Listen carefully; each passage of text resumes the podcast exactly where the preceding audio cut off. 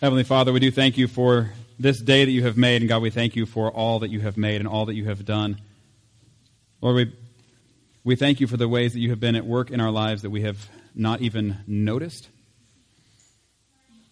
God, we do pray that you would help us to be uh, more aware of your love for us, the ways that you do uh, work in us and through us to achieve your purposes in our lives and the lives of those around us and in this world you created. Lord, we thank you most of all for your love. And Lord, for the way in which, especially uh, tonight and tomorrow, we consider we consider the the greatness of that love. Or that Jesus would enter into the pain of this world. Lord, sharing uh, with us in the sorrows in order to bring true healing. Lord, we pray tonight that you would um, let every heart prepare him room. That as we consider this message, it wouldn't be a message out there somewhere, but it would be a personal message for each of us. We pray this in Jesus' name. Amen.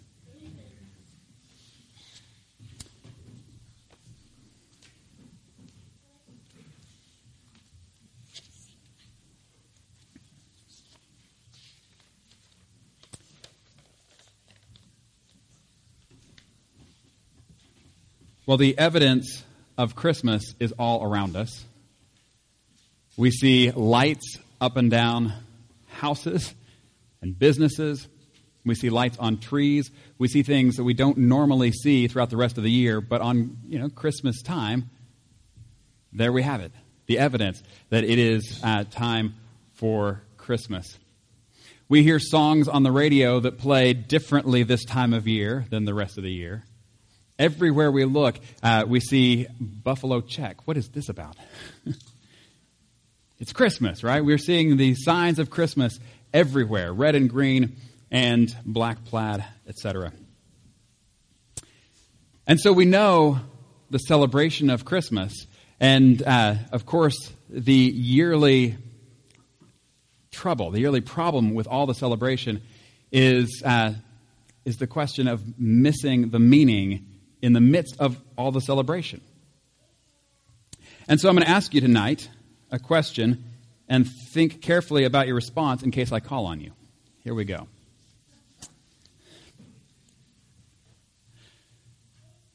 Why was Jesus born? Why was Jesus born? That's a good question. It's worth thinking about. If you don't have an answer to that question, then what are we celebrating? Why was Jesus born? And you may have uh, a lot of answers to that question. Did you know that Jesus himself actually answered this question on more than one occasion? And gave different answers every time he answered it? Well, that's odd. Let's take a look at a few of them briefly. Uh, in Mark chapter 1, Jesus gets up early in the morning and he's healed a bunch of people the day before. And he gets up early that morning, he leaves, and not everybody's been healed yet. He goes out and he's praying. And the disciples come and they find him praying. They're like, What are you doing? Don't you know everybody's looking for you? And his answer is, Let us go somewhere else to the nearby villages so I can preach there also. That is why I have come. So, why did Jesus come? He came to preach, right? That's what he came to do. And when you hear the message that Jesus is preaching, what is it he's preaching? Repent, for the kingdom of heaven is near. So that's what he came to do. He has been born in order to preach this message, this message that we call the gospel, which is the good news that the kingdom of God is near. That's why Jesus was born. That's why he came. But wait, there's more, as the infomercials say. If you uh, flip to the end of John, Jesus is talking to, um, to Pilate. This is at Jesus' trial just before he goes to the cross. And Pilate says, Jesus talking about this kingdom, and he says, You know, my kingdom is from another place. And Pilate says, Oh, you're a king. And Jesus answered, You say that I am a king. In fact, the reason I was born and came into the world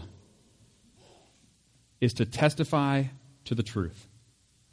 Everyone on the side of truth listens to me. So, why did Jesus come? Why was he born? To testify to the truth. In other words, to tell about the way things really are. There are other places as well.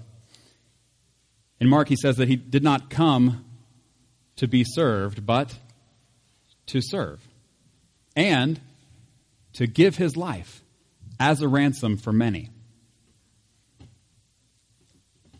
So, why was he born? Why did he come? To preach about the good news of the kingdom of God. And to be uh, this king that testifies to the truth of the way things really are. And to be this king that, in testifying to the way that things really are, is one who actually came to give his life, not to be served, but to serve, and to give his life as a ransom for many. Why? Because we needed that. And in fact, all of these, though he gives slightly different answers, and you say, well, which one is it? It's all of them. These all work together uh, to do the same thing. And tonight, I actually want to look at one other one. And this is from John chapter 9.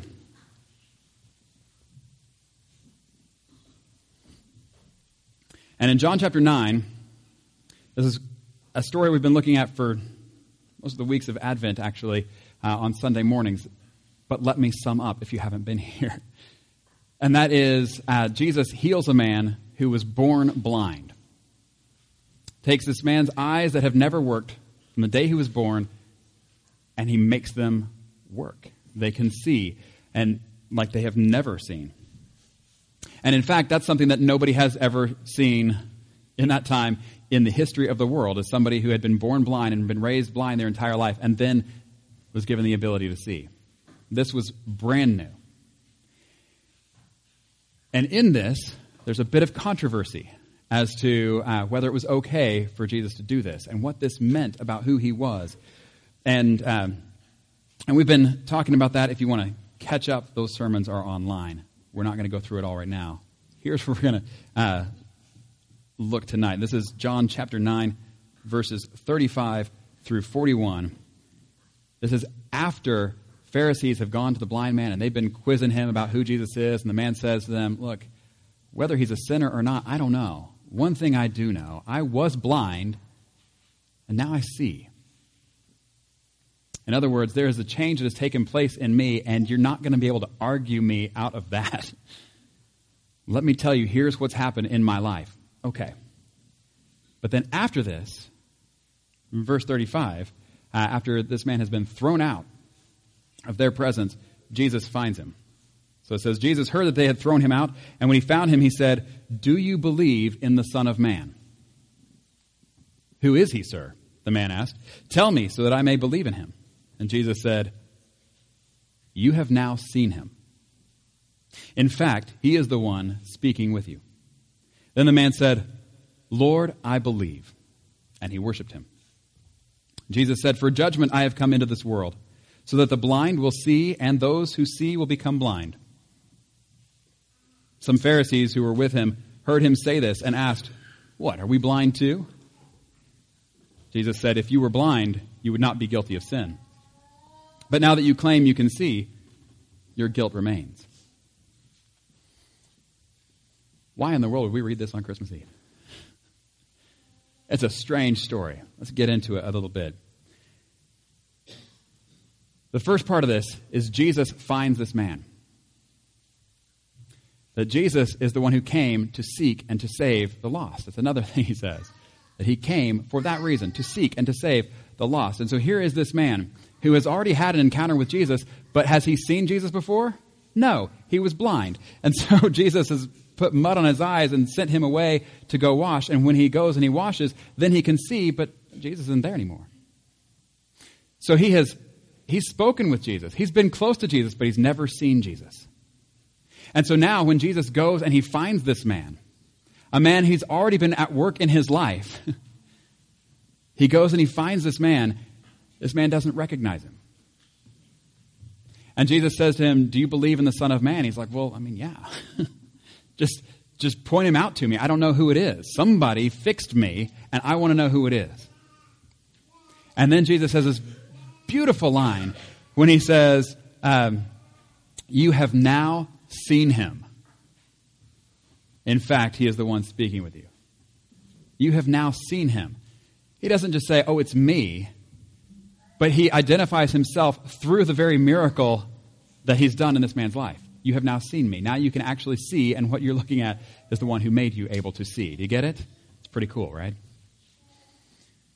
So Jesus says, You have now seen him. In fact, he's the one speaking with you. And the man's response? Lord, I believe. And he worshiped him. In other words, Jesus goes to seek and to save the lost. The man's response is that of curiosity. Who is this? And when Jesus reveals who he is, the man responds with worship. And I wish that were the end of the story. But it's not the end of the story. Jesus continues because there is more that takes place here, and this is where we get into where he gives the reason why he came. He says, For judgment I have come into this world, so that the blind will see, and those who see will become blind. This seems weird. The first part of that we might expect that those uh, the blind will be able to see. In fact, all of Jesus' miracles we see are actually signs pointing to something else.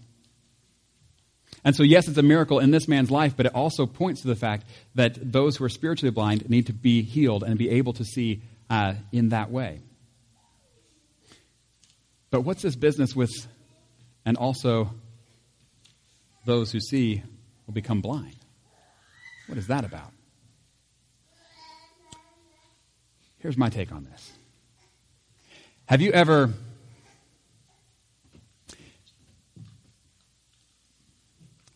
go this way.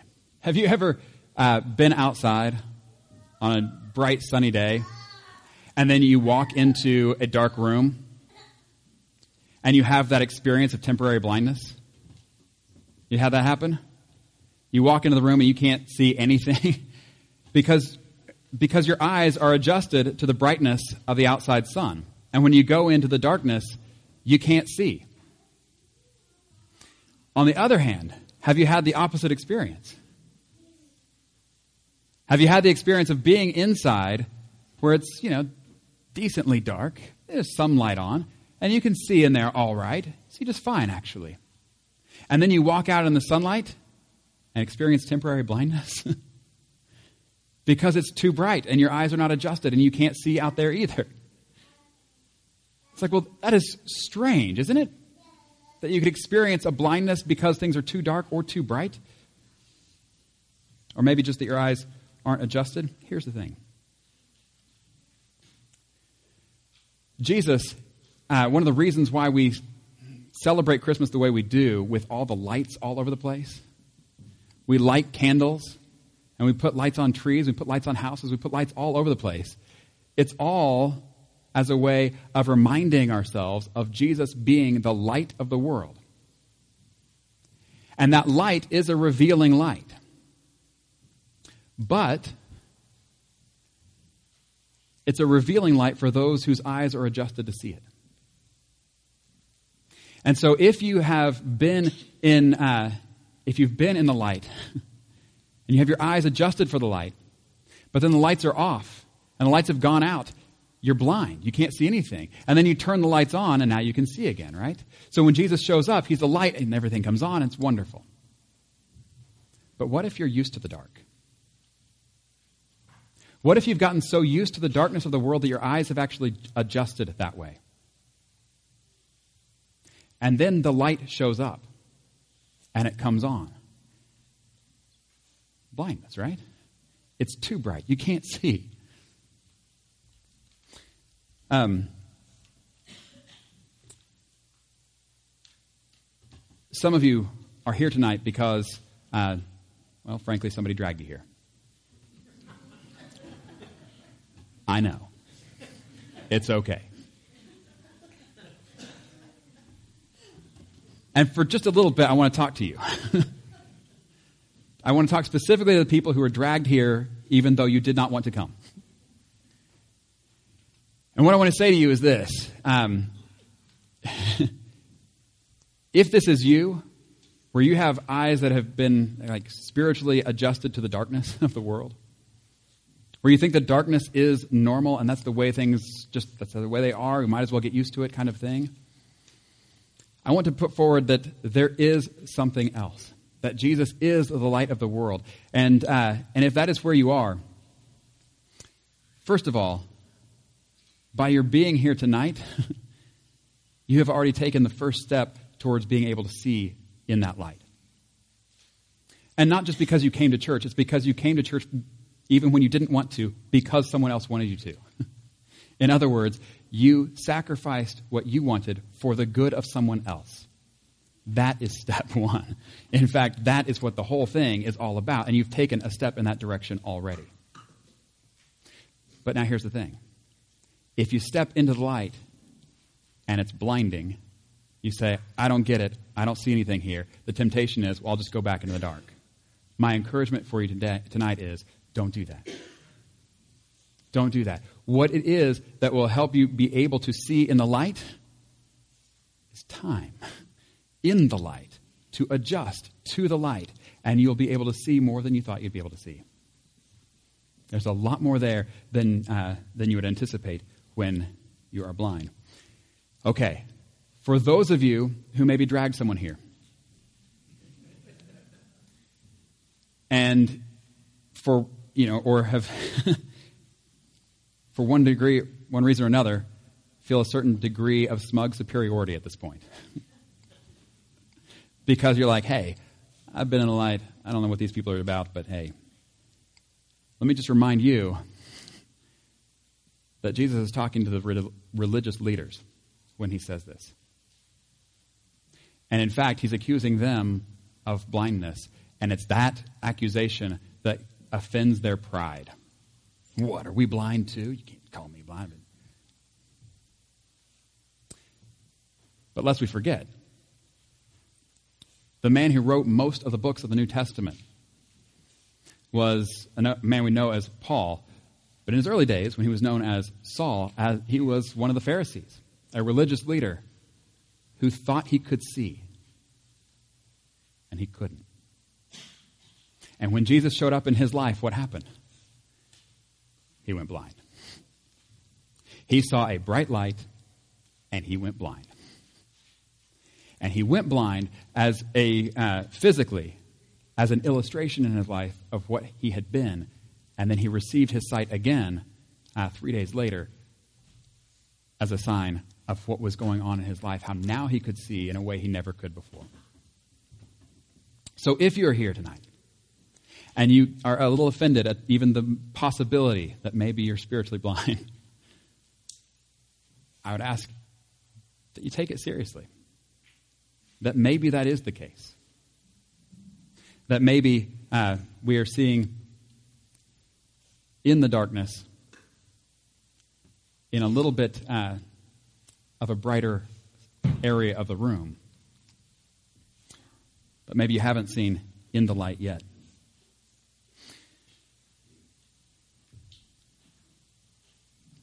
Jesus said that it was for judgment that he came into the world, so that the blind will see, and that those who see will become blind. He actually just came as the light of the world. And whether we see or whether we're blind by it has to do with where our hearts are. In fact, we already read uh, a little together from John 3 For God so loved the world that he gave his one and only Son so that whoever believes in him shall not perish but have eternal life. For God did not send his Son into the world to condemn the world, but to save the world through him. If you go a little bit farther, in verse 19 it says, This is the verdict light has come into the world, but people loved darkness instead of light, because their deeds were evil. In other words, you know that if you go into a dark room and the cockroaches are out, and you flip on the light, they don't stay out there. they don't stay out there and enjoy the light. They run back to where it's dark. And what this is saying is when the light of the world came into the world, people didn't want the light. They wanted to shut out the light. They wanted to run away from the light. They wanted to get away from the light. That is natural. But it's not helpful. Not for us, not for anyone else. And so if you feel within yourself, I just want to get away from that, that's natural and that's normal, but it's not helpful. And so, again, my encouragement would be stay in the light, adjust to the light. And actually, oh, and yeah, if you're following the uh, little metaphor there, I'm calling us cockroaches. But anyway. But the point is, the point is, we don't have to stay cockroaches. that He has come to change us into who we were made to be. But if we continue to run, we don't get changed. And we just stay who we've always been. But that's not what He came for. He came to seek the lost, but not to condemn us. He came to seek us in order to save us. So, why did Jesus come? Why was he born? To testify to the truth, to spread and preach the good news of the kingdom of God that has come near, to let us know about the love of God that he has for each of us and for the world. I love that he was willing to give his life in order that we might be changed, that we might be saved, that we might have our eyes opened to the reality of the way things really are, rather than just seeing the darkness of the way the world presents itself. There is a different way. This is what Jesus has come to show if we have eyes to see. In the name of the Father, the Son, and the Holy Spirit. Amen.